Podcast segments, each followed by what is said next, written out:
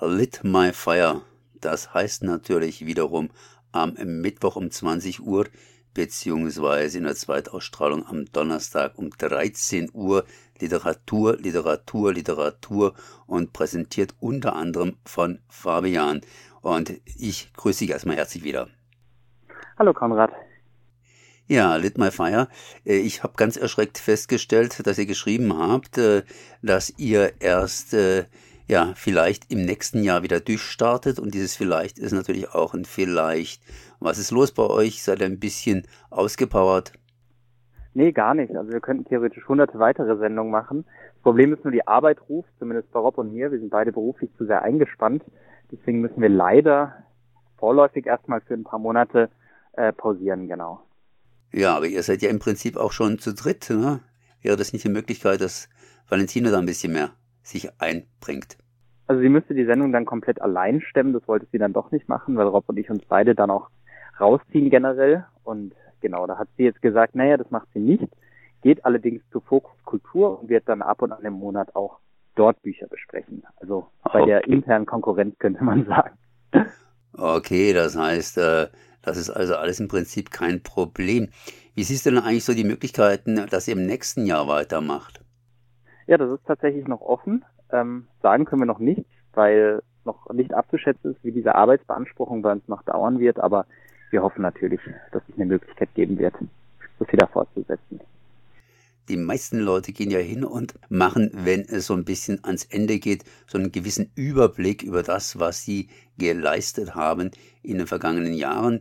Hier, äh, ihr habt es, glaube ich, nicht gemacht, sondern ihr habt mal in, in den Pott reingegriffen und gesagt, mal schauen, was hier auf der Buchmesse so los sein wird und habt euch dann gleich ein Buch herausgegriffen, das, Moment, wie heißt das Ganze hier, äh, speziell Blut, äh, Blutbuch heißt es, genau.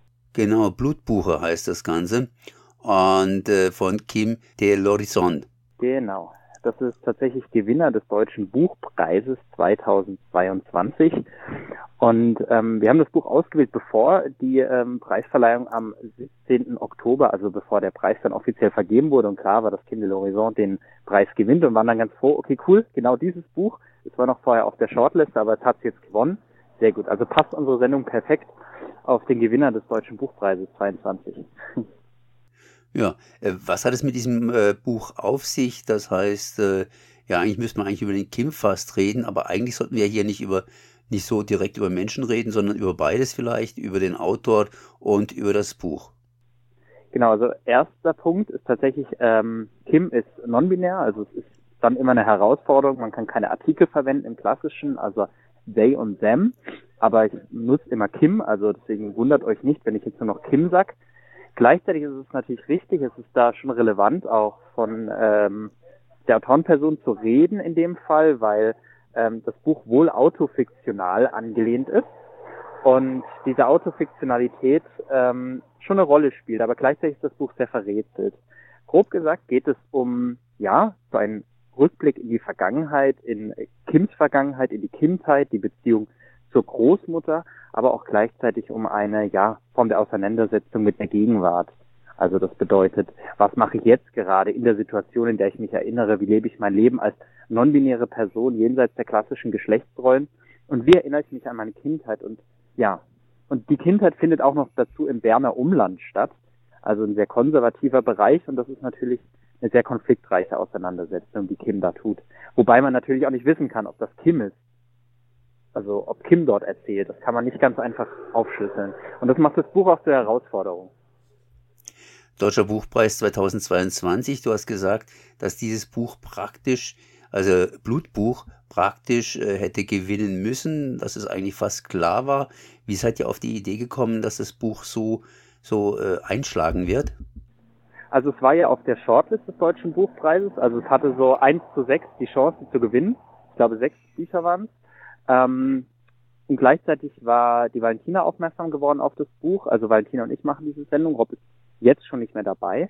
Ähm, und hat mir gesagt, nee, komm, das ist jetzt gerade irgendwie in, das ist auf der Shortlist und wenn wir Glück haben, wird es ja dann auch genommen und dann ist unser Buch des Monats quasi nachträglich nochmal veradelt als, ja, ähm, äh, auch Gewinner des Deutschen Buchpreises. Und ja, es ist ne? auch spannend. Also, ne, also es ist ein experimenteller Roman, es wird in verschiedenen Stilen geschrieben, verschiedene Zeitebenen, verschiedene Formate werden verwendet. Das ist dann schon eine ja, besondere Angelegenheit. Blutbuch, äh, woher kommt der Name? Ne, das ist eigentlich eine poetische Ableitung. Es geht vor allem um die Blutbuche. Du hast dich am Anfang richtig versprochen tatsächlich, weil es geht viel um die Blutbuche, die im Garten der Großmutter steht. Und äh, dieses Blutbuch ist so ein Symbol des, man kann sagen, so weiblichen, ja, des weiblichen Familienstrangs, weil die Blutbuche vom Urgroßvater zur Geburt der, zu Ehren der Geburt der Großmutter gepflanzt wurde. Und Kim arbeitet sich so ganz stark um diesen ja, diese Blutbuche herum und irgendwann wird aus Blutbuche, also dem Symbol, das Blutbuch, also ein Buch, das von dieser Blutbuche handelt. So, und bevor ich das ganze Möbel mache, höre ich mal auf. ja, äh, ihr habt dieses Buch herausgegriffen. An wen soll sich dieses Buch richten? Das heißt, wenn ich jetzt hingehe und sage, okay, das lese ich jetzt mal, muss ich das einfach lesen, weil es den deutschen Buchpreis gewonnen hat? Oder ist es eine gewisse Zielgruppe, die das Buch liest, einfach liest, oder dem man das Buch nahelegen soll, weil sie irgendwie, naja, mal aus ihrer, äh, aus ihrer Ecke herausgedrängt werden soll und mal ein bisschen was anderes gucken? Ja, das war tatsächlich ein großer, ist ein großer Punkt der Sendung, den wir besprechen müssen. Ähm, für wen ist dieses Buch? Weil es ist ein herausforderndes Buch. Nur weil es jetzt den Haupt, einen der wichtigsten oder vielleicht sogar den wichtigsten Preis im deutschsprachigen ähm, ja, Raum äh, gewonnen hat für Literatur, heißt es nicht, dass er auch wirklich für alle Menschen wirklich zugänglich ist. Es ist wirklich, wie gesagt, ein experimentelles Buch, das verschiedene Stile bedient, das tief in die Vergangenheit gräbt, aber auch aktuell Dinge beschreibt, also aktuelle Lifestyles einer queeren Generation, aber genauso eben auch im Berner Umland stöbert, die Märchen aufholt, von Hexerei erzählt. Also es ist sehr schwer zu sagen, an wen sich das Buch richtet, weil so viele Themen angesprochen werden. Ich würde generell sagen, es richtet sich an LeserInnen, die aufgeschlossen sind für literarische Experimente. Wer da jetzt hinkommt und sagt, ach cool, ich will jetzt eine Familiengeschichte lesen oder meinetwegen ein queeres Liebesbuch oder was weiß ich, das erschöpft sich darin nicht. Die Elemente sind alle vorhanden, aber werden sehr experimentell zusammengestellt und das ist durchaus auch mal herausfordernd. Und so viel kann ich spoilern, Valentina und ich für uns war es auch nicht immer leicht, das Buch zu lesen. Es ist schon eine Herausforderung, ja. Hm, das heißt, äh, zum letzten Mal sozusagen Bücherspannung, die du hier ein bisschen versuchst aufzubauen und das sicherlich auch beim einen oder anderen geschafft hast. Ja, das äh, hoffe ich doch. Deutscher Buchpreis, äh, das heißt, äh, da gibt es natürlich noch andere Preisträger beziehungsweise andere Bücher, vielleicht auch das eine oder andere Buch, das es überhaupt nicht geschafft hat, in die Öffentlichkeit zu kommen, aber das ihr hier aufgegriffen habt und dann auch nochmal irgendwie ergreift. Ja, wir werden tatsächlich äh, auch die anderen Bücher besprechen, die auf der Shortlist stehen und sogar einen Kandidaten, der auf der Longlist steht. Ich war tatsächlich auch ganz dankbar, weil Freudenberg, das Buch, was wir vorletzte Sendung besprochen hatten, das ist jetzt auch auf der Shortlist gelandet. Also wir haben schon einen Riecher für sowas, denke ich. ähm, wir haben auch verschiedene andere Personen aus Valentinas Freundeskreis gefragt, ob die für uns die anderen Bücher rezensieren können. Und tatsächlich haben die es geschafft, alle Bücher der Shortlist durchzusprechen oder eine Rezension anzufertigen. Und so sind wirklich alle Bücher der Shortlist abgefrühstückt in unserer Sendung. Also ihr könnt euch einen wunderbaren Überblick über die komplette Shortlist, also sechs Bücher inklusive eins von der Longlist, machen. Ja, damit haben wir eigentlich fast schon äh, die ganze Sendung angekündigt. Oder wolltest du noch was sagen? Ich kann nur sagen, wir haben vielleicht keinen Rückblick auf unsere anderen Sendungen oder unsere Errungenschaften. Ich glaube, dafür sind wir alle nicht eitel genug. Aber die Schlusssendung, denke ich, wird eine schöne werden. Also eine sehr runde Sendung mit sehr vielen Leseimpulsen. Also in diesem Jahr zumindest zum letzten Mal äh, live am Mittwoch hier Fabian und Valentina. Rob ist bereits äh, ja, schaffensmäßig irgendwo anders unterwegs.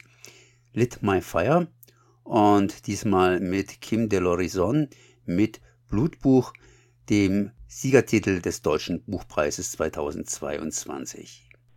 Und das Ganze um 20 Uhr beziehungsweise am Donnerstag um 13 Uhr oder halt eben auf der Webseite von Radio Dreieckland. Ja, danke schön äh, für das Interview. Es ist leider, wie gesagt, erstmal vorläufig das letzte. Aber äh, ja, ich hoffe mal, dass es, äh, dass es eine Fortsetzung gibt.